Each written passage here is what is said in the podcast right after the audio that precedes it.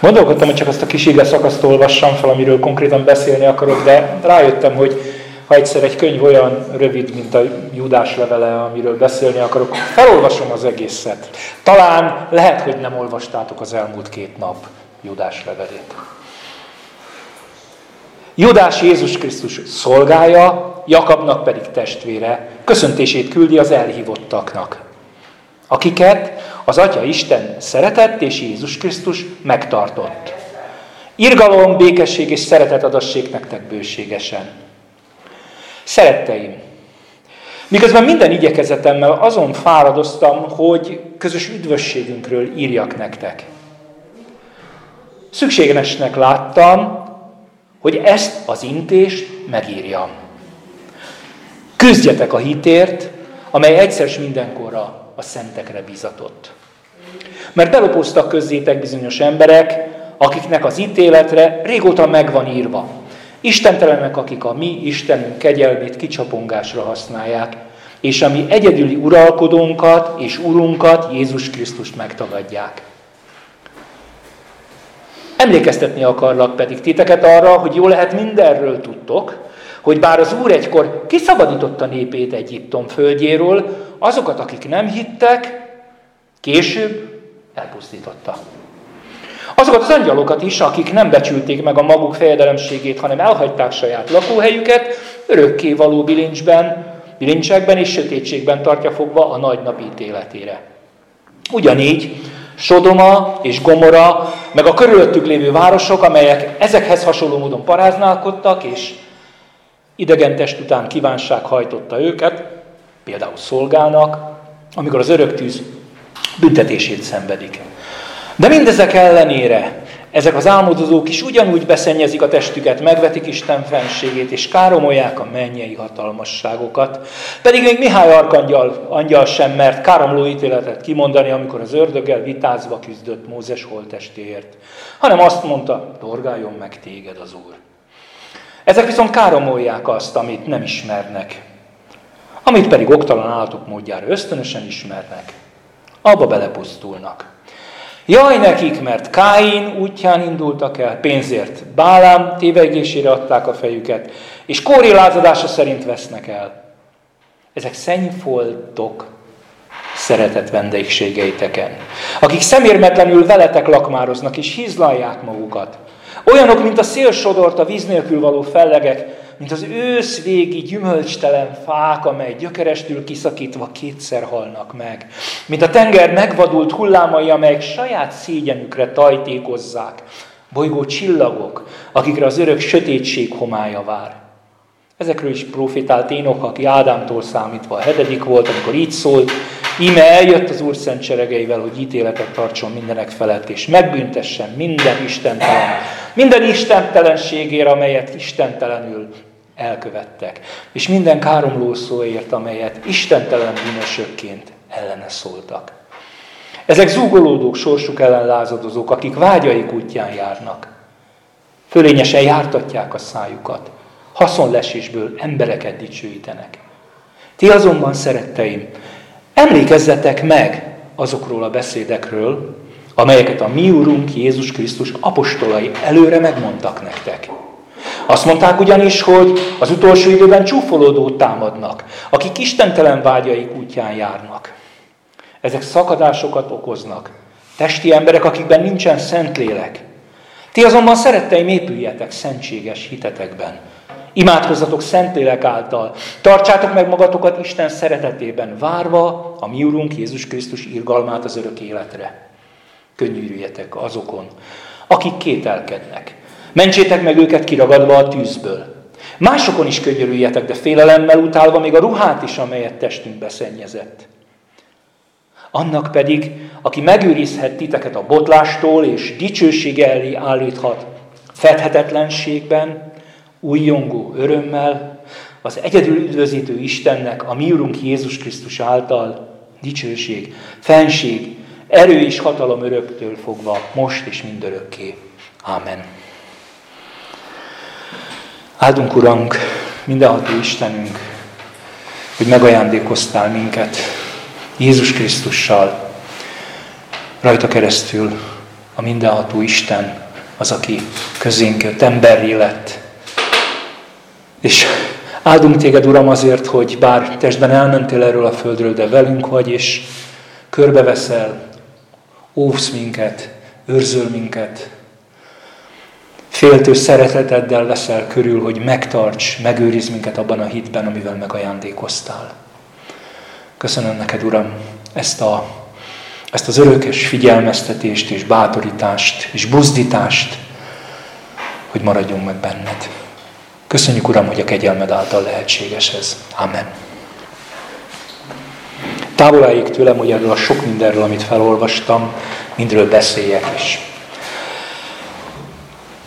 A harmadik verset szeretném kiemelni, ami úgy hangzik, ezt felolvasom még egyszer.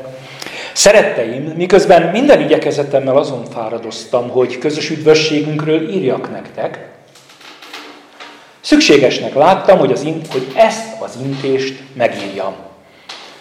Küzdjetek a hitért, mely egyszer s mindenkora a szentekre bizatott. Ugye az elmúlt hetekben én több alkalommal is a Kolossé levélről beszéltem, és ami ott azért volt egy központi gondolat, az az, hogy ö, így a hatodik, hatodik évtizedre, durván három évtizeddel Jézus halála után már bizony lépten nyomon megjelennek hamis tanítások, amik folyamatosan körbeveszik a gyülekezetet. És Pálapostól fantasztikus módon nem arról beszélt ugye soha, hogy igazándiból megmagyarázza nektek, mik a pontos tételes eretnekségek, mert az ember fantáziája végtelen, nagyon sok hülyeséget, bocsánat, nagyon sok eltérő dolgot tud kitalálni, hanem arra fókuszál, hogy felmutassa az igaz Krisztus, hogy milyen a valódi Krisztus, mert ahhoz ragaszkodva maradhatunk meg ő benne. Ugyanerről a korról, ugyanebben a korban születik meg a Judás levél is, talán néhány év választja, néhány évvel későbbre teszik mint Pál, ahogy megírta a Kolossi levelet. Amit érdemes még, inkább ez érdekesség, de hadd mondjam el, mert jó az alkalom elmondani, hogy ki ez a Júdás. Így van. Köszönöm szépen, Gábor. Tehát ugye azt mondja magáról, hogy Jézus Krisztus szolgálja, Jakabnak pedig a testvére. A levélben pedig, ugye van Jakab apostolunk is, tehát ebből lehetne ő is, de ugye a levélben kiderül, hogy ő hivatkozik az apostolokra, amit megírtak az apostolok nektek, és ebből eléggé egyértelműen, és a hagyomány is ezt erősíti meg, hogy bizony ő nem más, mint Jakabnak az a testvére, tehát annak a Jakabnak, aki ugye a Jakab levelet írja, apostolok cselekedetei 15-ben ugye láthatóan már ő a Jeruzsálemi gyülekezetnek a, mondjuk úgy, hogy a vezetője, és, és Jézus testvére, és neki a testvéreként mutatkozik be tulajdonképpen ez a Jakab. Tehát aki írja, az valaki... Judás, Judás, Judás, köszönöm, köszönöm, én majd igyekszem nem sokat használni.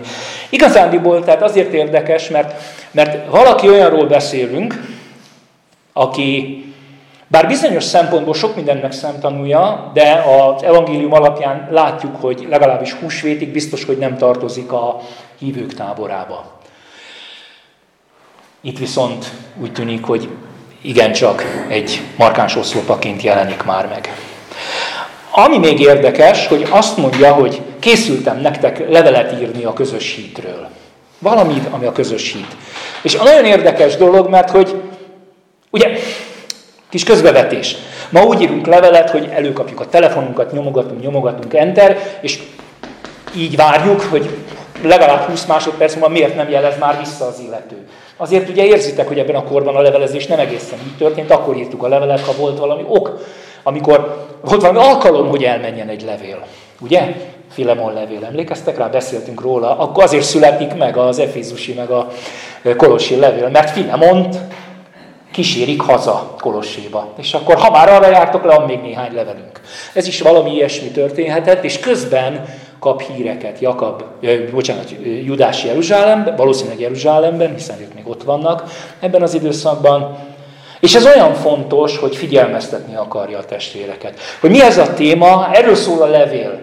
És azt én nem akarom végigmenni, de nagyon-nagyon sok, főleg a szavak, meg a, a jelzők azok félelmetesek, amik mind-mind-mind arról beszélnek, hogy milyen tévedés, milyen eltévedés, milyen, milyen, milyen milyen az igaz hittől való eltávolodás történhet meg akár egyik pillanatról a másikra.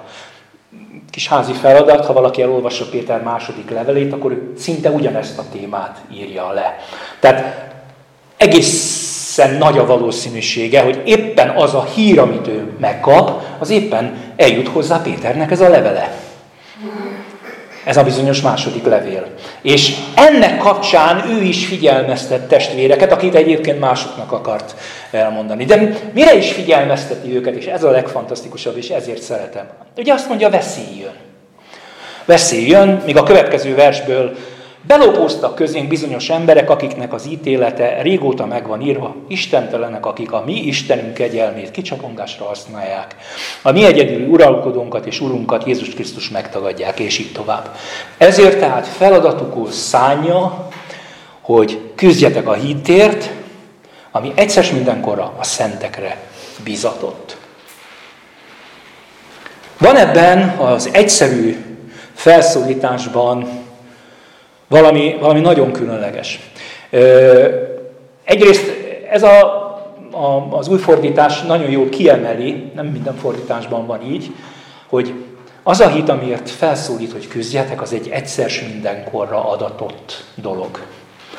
Tehát valamikor kaptátok, valamikor egy jól megfogható pillanatban, ha használjam ezt a kifejezést, kaptátok, ez a szentekre bizatott, és, hadd reflektáljak, a, pont abban a sarokban, igen, küzdeni kell. E, igen, egy kicsit ez indította el egyébként a gondolatomat, emlékeztek rá.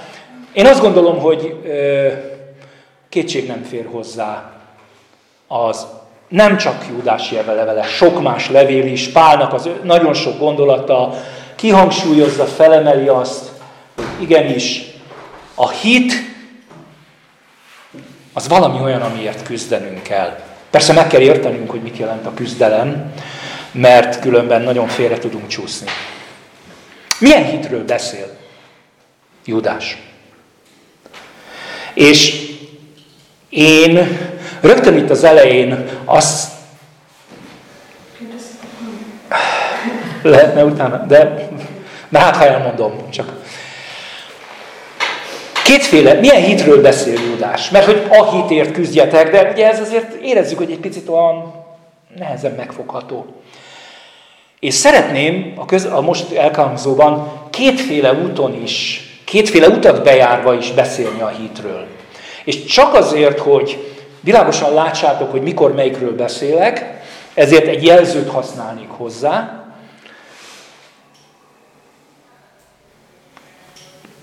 Először arról szeretnék beszélni, amit én úgy neveztem el, hogy közös hit. És rögtön majd hozzáteszem, hogy a másiknak az elnevezését, a személyes hitet fogom használni, jó? De majd a végén meglátjátok, hogy ez összeágazik. Az igazán kérdéses dolog az, hogy honnan is származik számukra, akik ott élnek 30 évvel húsvét után a hitük. Majdnem azt is megkérdezhetném, hogy honnan származik a hitetek. Honnan származik a mi közös hitünk. Mert hogy közös, azt azért látjuk. Honnan származik? Azt mondja Jézus a tanítványoknak a cselekedetek könyve első részében, mielőtt felemeltetik, Ellenben erőt kaptok, amikor eljön hozzátok a Szentlélek, és tanúim lesztek. Tanúim lesztek. Jeruzsálemben, egész Judában, Samáriában, sőt a föld végső határáig. Ez az abcselnek egyébként a kulcsmondata. Az egész cselekedetek könyve erre a mondatra épül, azt lehet mondani. Tanúim lesztek, hangzik a küldetés. És talán ebben a mondatban fel is sejli az a, az a titok, vagy az egyik ok, hogy miért is választotta ki egyébként a tanítványokat Jézus annak idején. És ha valaki ebben bizonytalan, akkor ugye, miután felemeltetik Jézus, ugye ugyanebben a részben olvassuk, hogy visszamennek a tanítványok Jeruzsálembe, kicsit elbújnak a felházba, mert azért elég félelmetes, hogy a mester már megint elment. Elég csak most jött vissza. És aztán történik valami, valami, amit néha talán félreértik. Azt mondja Péter nekik felállva, hogy szükséges, hogy azok közül a férfiak közül, akik egész idő alatt együtt velünk voltak, amíg közöttünk járt az Úr Jézus, kezdve János kerességétől attól a napig, amely felvitetett tőlünk, még valaki tanulja legyen velünk együtt az ő feltámadásának. Figyelitek a megfogalmazást? Jézus azt mondja, tanulni lesztek, ők pedig még ráadásul itt ezen a ponton, még arra is felfigyelnek, hogy hiányzik egy a tanúk közül. Nem akarok most abba belemenni, hogy milyen jelentőséget tulajdonít az Óegyház annak, hogy meglegyen a 12 tanú, de van egy kulcsmondat az egészben. Az apostolok tanú, tanúként maradnak itt. És lehet, hogy ö, mi nem értettük, de ők pontosan értették. Jelen voltak, ott voltak, tanúk voltak. És ahogy készültem ide, úgy felidéződött bennem, amikor évekkel ezelőtt Zoli a tanítványságról beszélt, és végigkövettük a, azt a bugdácsolós folyamatot, ahogy ezek a tanítványok újra és újra mindig, hát időnként talán pofára esnek, időnként talán eh, nehezen veszik az akadályokat. Szóval nagyon jól kimutatják, hogy mennyire hozzánk hasonlók. Számomra Péter mindig az etalon, aki, akit látom húsvét hajnalán, egy szolgáló leány kérdése kapcsán hazudni és megtagadni a mestert. Gondoljátok végig. És itt a jelenet után eltelik néhány nap, pünkösd, a Szentlélek rájuk száll, és kiáll, ki tudja hány ezer ember elé a nagy templomba, Sehol nincs más hely Jeruzsálemben, ahol olyan sok ember hallhatja az ige hirdetést. Egyszerűen Jeruzsálemben nem léteznek olyan terek, csak a nagy templom, tehát ott az a pogányok udvar, a nagy tér, ahol egyáltalán tér van. Mer előállni, és hatalommal, erővel elmondani azt az ige hirdetését. Ők szemtanúival voltak az evangéliumnak. És Jézus, amikor azt képviseli feléjük, hogy figyeljetek, ti már mindent tudtok, miközben semmit nem tudunk, még az utat sem tudjuk, értetlenkednek ugye az utolsó vacsora után, akkor azt mondja nekik, hogy nyugi, mindenetek megvan.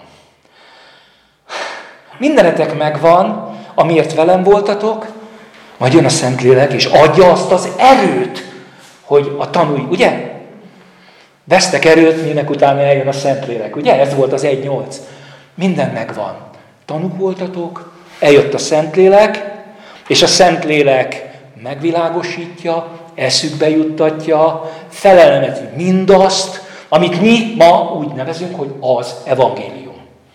Ö, és ez persze sokkal több, mint pusztán csak az, hogy emlékszem-e egy-egy sztorira, emlékszem-e egy-egy mondásra, hanem összeáll számukra is a lélek vezetése által az a nagy kép, hogy mi miért történik. Hiszen ha végignézitek a pünkösdi prédikációját például Pálapostolnak, akkor ő, Péter, bocsánat, Péternek, köszönöm, köszönöm, szóljatok, szóljatok, Péternek, akkor nagyon jól látszik, hogy rá, rá mutat, hogy ez azért, meg az azért, meg amaz azért. Hihetetlen, ahogy látja néhány nap elteltével a nagy képet. Mi az, amit tovább látunk ennek azon kívül, hogy a nyomát persze az ige hirdetésének? Judit az evangélium egyszerűségéről beszél. Ez engem is az utóbbi egy-két évben hihetetlenül lenyűgöz. 1 Korintus 15. Sokszor beszéltem róla, de hadd olvassam fel megint. Azt mondja Pál, figyeljetek rá, mert én elsősorban azt adtam át nektek, amit én magam is kaptam. Hoppá, ennek a fényében, amit az előbb mondtam.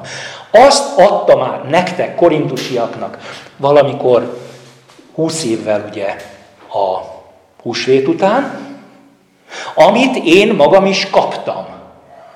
Mikor kaptam? Hát nem tudjuk pontosan párnak, mikor történik a megtérése, de nem feltételezünk túl sok évet. Néhány évet szoktak mondani húsvét után. Elméletileg akár néhány hónap is lehetne egyébként a történetek alapján, simán belefér. De biztos, hogy néhány éven belül kellett lennie, egy-két év legfeljebb. István megkövezése után, István megkövezése után kell. Így van, István, de Abcsel 9-ben olvassuk, tehát István megkövezése után az, hogy pontosan addig mennyi telik el, ugye nyilván a kronológia nincs fejezve, nincs jelentősége, azt szeretném mondani, hogy nagyon hamar, néhány év múlva már ezt mondja Pál, hogy én ezt már így kaptam. Krisztus meghalt a mi bűneinkért az írások szerint, eltemették és feltámadt a harmadik napon az írások szerint, és megjelent Kéfásnak, majd a 12-nek, és így tovább. Nagyon-nagyon hamar az apostolok hűségesen adják tovább egyik a másiknak, másik a harmadiknak, nem valószínű, hogy közvetlenül az apostoloktól kapja mindezt Pál, hiszen ő mikor megtér, akkor ugye Damaszkuszban van, nyilván az ottani közösség veszi a gondjai alá, a szárnyai alá egy ideig. Már ott is ott van ez a, nem tudom, észreveszitek-e, az evangéliumnak egy jól megfogalmazott, tömör üzenete. Azt is mondhatnánk, sőt mondom is, hogy talán az egyik legkorábbi közös hitvallása a kereszténységnek, a közös hitünknek. Krisztus meghalt a bűneinkért, az írások szerint eltemették, feltámadt a harmadik napon meg. A harmadik napon az írások szerint. Érdekes volt, tegnap vettem a fáradtságot, és végigmentem az abcselen, hogy milyen prédikációk vannak benne. Nincsen túl sok. Ha kiegészítem mondjuk a nagy tanács, meg a főpap és a vének közötti bizonyságtétel, vagy úgy tekintek mondjuk István vértanúnak is a beszédére, mint egy kvázi prédikáció, még akkor sem a hallgatóság az nem egészen így akarja hallgatni. Ez akkor is 1, 2, 3, 4, 5, 6, 7, 8, 8 Nyolc igei, igehirdetés, vagy nyolc bizonyságtétel, vagy tanúságtétel. Páltól például igazándiból csak egy a zsidók számára Antiókiában, egy pedig Aténban a pogányok felé. Szinte mint egy mintaként látjuk, és mégis ezekből mindből valami nagyon következetes, valami nagyon egységes, valami számunkra nagyon fontos dolog hangzik el, akkor is, hogyha egyébként szinte észre se vesszük. Hogy látták ők azt a hitet, amit Jézus tulajdonképpen rájuk bízott? Hűségesen továbbadják mindazt, egyik a másiknak, azt adtam át nektek, amit én magam is kaptam, és néhány évtized elteltével Pál már csak annyit mond, nem is értjük egyébként, szerintem egy ilyen előzmény nélkül, Efézusi levélben a negyedik rész ötödik versében, hogy egy az Úr, egy a hit, egy a keresztség. A hit. Egy az Úr, úgy kezdtem. Egy az Úr, egy a hit, egy a keresztség. A hit, amikor itt erre hivatkozik, tehát ez a mi közös hitünk. Az a közös alap, Judit mondja, ugye, annyira jó volt, hogy ezt ő mondta ki, pedig nem beszéltünk, nem tudta, hogy miről fogok beszélni, hogy nem is tudom, hogy mi a lényege. Észre sem veszem, de sokszor rárétegződnek, mint az amforákra, azok a sok minden egyéb, amiről beszélünk, de hadd mondjam azt nektek, nem a közös hitünk lényege a Szentlélek káromlásáról szóló tanítás. Ez a közösségünk, ez a lényeg. És még egy apróság, ami talán egy kicsit megkökkentő, pedig ebből, amit elmondok, nagyon nyilvánvaló, hogy ez a közös hit már sokkal előbb megvan, mint hogy bármi is a Szentírásban, írásban rögzülve. Értitek? Az ezt Isten szent lelke az apostolokon, illetve az ő közvetlen tanítványaikon, vagy követőiken, mint Márk és Lukács, ugye ők kötődnek az apostolokhoz, úgy nézzünk mindig rájuk, vagy mint Júdás is, aki ott van Jézus testvéreként a Jeruzsálemi gyülekezetben, gondoskodik arról, hogy mindaz, ami ebből a közösségből fontos, ez írásban is rögzüljön és megkapjuk. De mégiscsak valahol azt látom, hogy arra biztatja három évtized elteltével Júdás a testvéreket, hogy ez a valami, ez a közös hit, amit nevezhetjük az evangéliumról szóló hitvallásnak, amit nevezhetjük mindannak, ami a lényege a Jézus Krisztusban vetett hitüknek. De fontos, hogy ez a közös, ami, ami ugyanaz mindannyiunkban, ez ez tud veszélyben lenni. Ez tud veszélyben lenni. Emlékezzetek rá, 17-es versben még egyszer felhívja a figyelmet, emlékezzetek meg azokról a beszédekről, amelyeket a mi Urunk Jézus Krisztus apostolai előre megmondtak nektek, hogy jönnek majd. Mindenféle veszélyforrások. Mindez világosan azt mutatja, hogy Judás is nagyon jól látja. A tévtanító munk, tévtanítók munkájának az igazi veszélye, hogy kikezdi, hogy meghamisítja azt a közös hitet, amit Krisztus egyszer mindenkorra rábízott. Rábízott a szentekre, rábízott a apostolokon keresztül. Tulajdonképpen nem, nem, nem, nem is akarom kiemelni. Nyilván az apostolok, mint tanúk, vitathatatlanul az eszközei ennek, és, és rögtön a, a, a tanítványaira és az egyházra, a szentekre e, rábízott. És ez egy felelősség, úgy érzem, hogy minél világosabban látjuk mi magunk az evangéliumnak a világosságát, annál inkább ö, ne menjünk el szótlanul amellett, ami esetleg ezzel történhet. Ezért mondja azt, hogy tusakodjatok a hitért. Majd a tusakodásról, vagy ugye harcoljatok én az én fordításomban, azt hiszem a Karoli tusakodást mond, és van benne valami nagyon jó egyébként ebben a kifejezésben.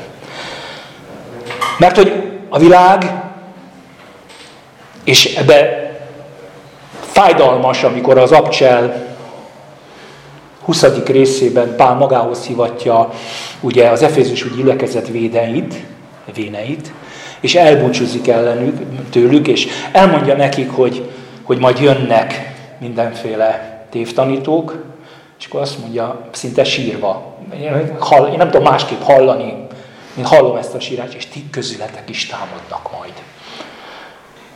Ez fájdalmas.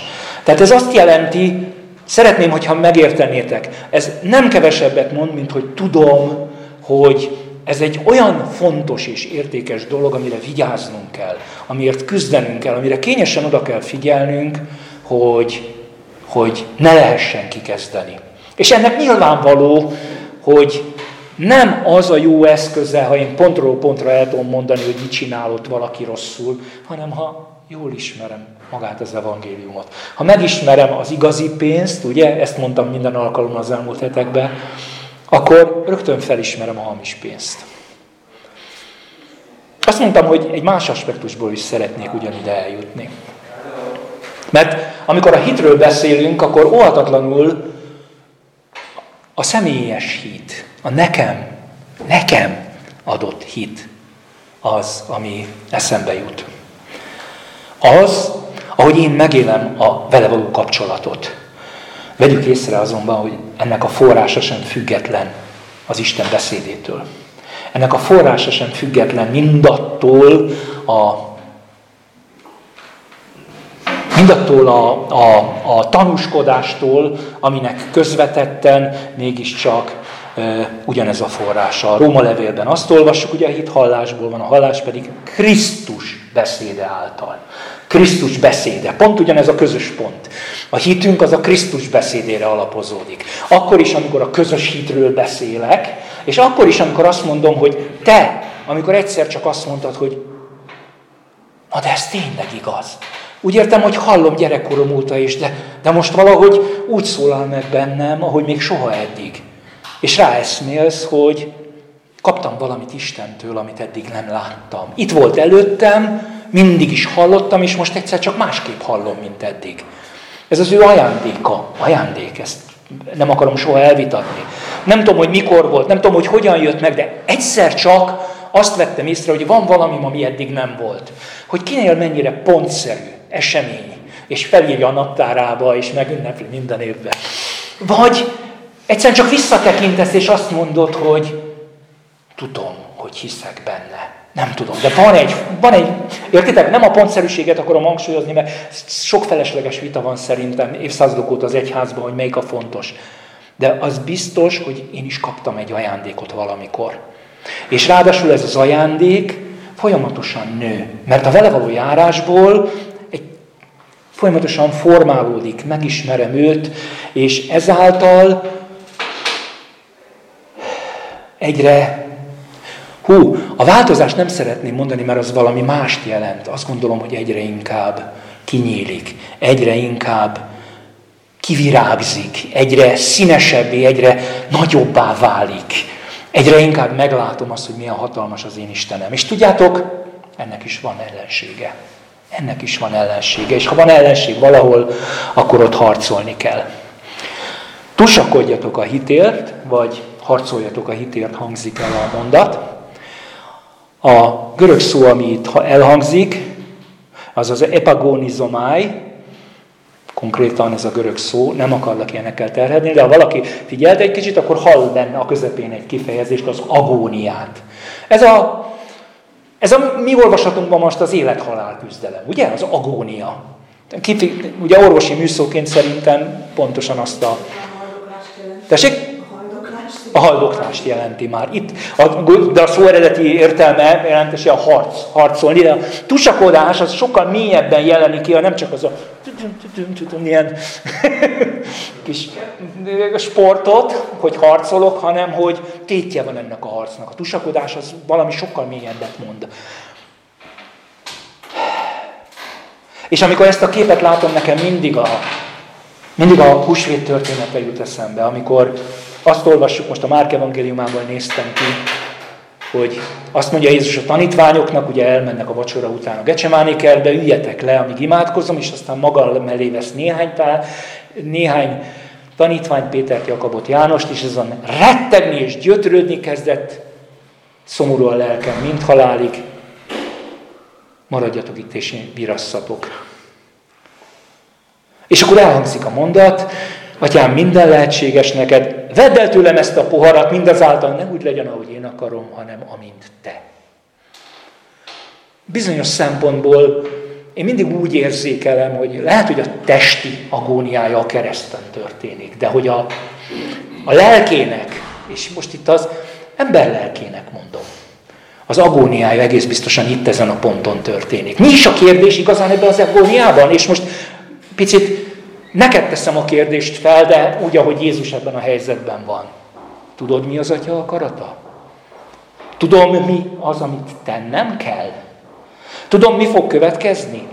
Vagy tudom, vagy nem. Jézus valószínűleg tudja. Te nem biztos, hogy tudod, hogy mi fog holnap következni. De egyre, egy, ahogy vele jársz, ahogy vele éled a hitéletedet, egyre inkább megismered őt, és elég gyakori, hogy érted, hogy mit kellene tenned. A lélek kész, a tested mégis erőtelen. Ez egy nagyon jellemző állapota minden kereszténynek. Mit mondtam az abcsárből? Emlékeztek még? Annak a csodának, ami pünköstkor eljön, pontosan az a lényege, hogy erőt kaptok, amikor eljön hozzátok a lélek, hogy tanúim legyetek.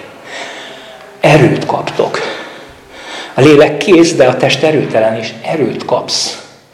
Isten az, aki gondoskodik igazándiból ehhez a bizonyos végrehajtáshoz szükséges erőről. Ahogy óriási, óriássá teszi azt a Nyuszi Pétert. Mert ez egy óriás, aki kimer állni, ki tudja, 5000-es, 10.000-es tömegeli, 3000-en térnek meg, gondoljátok bele. Legalább 3000-en voltak. Előtte meg egy szolgálólánytól elszaladt.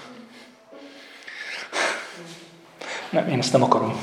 Ekkorát én nem akarok ugorni, de azt én is érzem magamban, hogy, hogy, hogy, hogy, ha, hogy lehet, hogy van bennem valami, hogy Uram, mit kéne tennem, Uram, mi a következő lépés az életemben. Nem mindig ilyen nagy dologra gondoljatok, ennél sokkal hétköznapig dolgokra is, hogy oda menjek a másikat megölelni. Ugye? Néha az sem olyan egyszerű. Lehet, hogy legalább akkor a ugrás nekem, mint Péternek. Nyusziból óriássá lenni. Én folyamatosan tusakodom, úgy, ahogy Jézus. Hogy megmaradjak a döntésben. És azt hiszem, hogy itt kezdődik igazán a lényeg. Mert nem az a feladat, hogy nekem legyen sok erőm.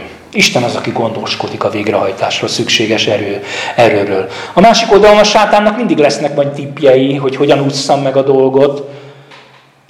Ezt ezt mindannyian megtapasztaljuk a legkülönbözőbb csatornákon keresztül, hogy akár a saját lelkünkön keresztül, hogy egy-egy dolgot, amire tulajdonképpen ott belül már megszületett a döntés, de mégsem bírod meglépni. És ezért én azt látom, és nagyon szeretem idézni, jó volt, hogy Zoli is mondott rá, csak szándéknyilatkozatokat tudunk tenni.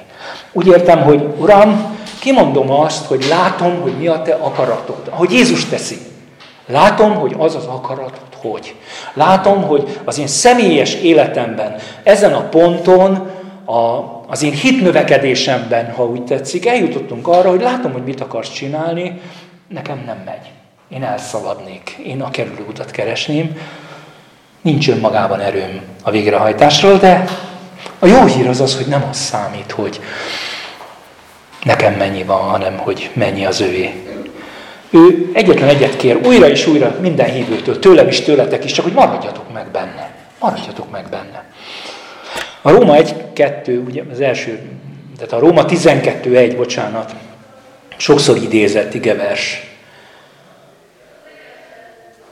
Pál felszólítja a rómaiakat, miután hallják az ő evangéliumát, hogy mint, miután ezt hallottátok, miután olyan sok mindent elmondtam nektek a közös hitünkről, hiszen tényleg úgy hívják a Róma 1.11-et, hogy ez a Pál evangélium ahogy ő érti meg. Nyilván elmondja a történetet is, de már neki már nem az a fontos, hogy pontosan mi történik a Gecsemáni kedve, meg mi a sztori, értsétek jól, hanem mi az, ami ebből következik tovább. És mint elmondja az evangéliumot, azt mondja, szálljátok oda magatokat élő szent Istennek tetsző áldozatul. És nagyon szeretem ebben a mondatban azt, hogy amikor a ruf pont elkeni, vagy nem, nem tudom.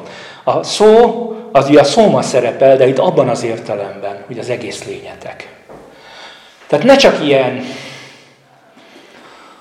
hát lélekben gondoljátok úgy, hogy ez bizony jó és kedves, és kéne valami ilyesmit csinálni, hanem tegyetek szándéknyilatkozatot, kötelezzétek el magatokat, hogy igen, megértettem, és most már erre akarok menni. És persze itt kezdődik azt hiszem a harc amiről beszél. Tusakodjatok a hitért, ami egyszer mindenkorra a szenteknek adatott.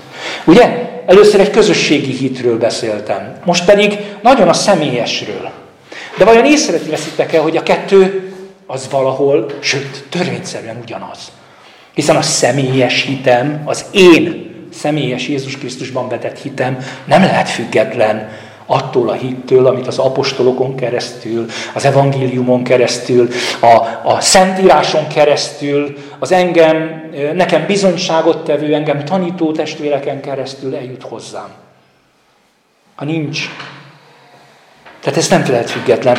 Másrészt viszont egy nagyon érdekes dolog, hogy ha nekem nincsen személyes hitem, nincs személyes kapcsolatom Jézus Krisztussal, nincs ebből a bizalomból fakadó személyes kapcsolatom, hiszen a hit az ugye bizalmat jelent. A hinni, az bízni, azt jelenti. Akkor, akkor ez a közös hit is csak duma. Akkor, akkor az csak egy szép falra felírt, vagy a polcon lévő hitvallás. Akkor a közös hit sem tud sok mindent jelenteni számomra. És én azt gondolom tehát, hogy a közös hitért való valóságos harc, amire itt Judás felhívja a figyelmünket, csak is egy megélt személyes hiten keresztül létezhet. Ennek a személyes, megélt hitnek a forrása pedig éppen ez a közös hit. Ugye értitek, hogy ez oda-vissza igaz? És ha értjük, hogy ez oda-vissza igaz, akkor bármilyen furcsán is hangzik, mégis, mert ugye mondhatnánk azt, hogy ó, a Szentlélek mindig, mindig gondoskodik arról, hogy ez sértetlenül megmaradjon. Igen, korokon keresztül gondoskodik. Neki engedelmes embereken keresztül. Neki, neki engedelmes korokon keresztül. Tehát, hogy mert mondhatom azt értek hátralépve, egy kicsit az Zolinak egy elmúlt hetekben elhangzott többször ilyen dilemmája, hogy akkor most mi az én részem, meg mi az Isten része. Ugye, hogy ó, majd a Szentlélek majd gondoskodik róla. Igen, a Szentlélek gondoskodik róla. Gondoskodott nagyon-nagyon sok ponton látjuk a történelemben, de mégiscsak a Szentlélek gondoskodása, apró pénzre váltva, neki engedelmes, szenteken keresztül történik. Tehát amikor azt mondja, hogy tusakodjatok a hitért, a te személyes idejért, amit évtizedekkel ezelőtt, ki tudja mikor, én nem is tudom, majd érdekes lenne körbenézni, hogy ki mikor megkaptatok, azért újra és újra kell tusakodnunk. És nem lehet elmenni amellett, én ez a tapasztalatom, hogy újra és újra és ugye erről most itt nem akartam beszélni, ez csak az apropója volt, de a levelek világosan tanúskodnak róla, újra és újra támadásnak van kitéve az evangéliumnak a tiszta üzenete. Hiszen a Judit által elmondott dolog, hogy neki is évek, évtizedek tellenek, amíg letisztul az evangéliumról a sok-sok minden sallang, azok észrevétlenül, észrevétlenül az evangélium tiszta, ragyogó egyszerűségét akarják kikezdeni. Nem azt jelenti, hogy ne lenne fontos beszélni sok minden dologról, de hogy semmi nem hasonlítható ahhoz, a titokhoz, amit Krisztus a kereszten elvégzett értünk. És az pedig annyira egyszerű, ahogy Pál elmondja nekünk.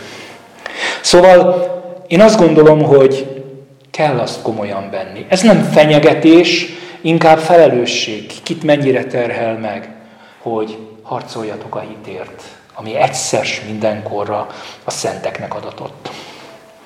Amen. Amen.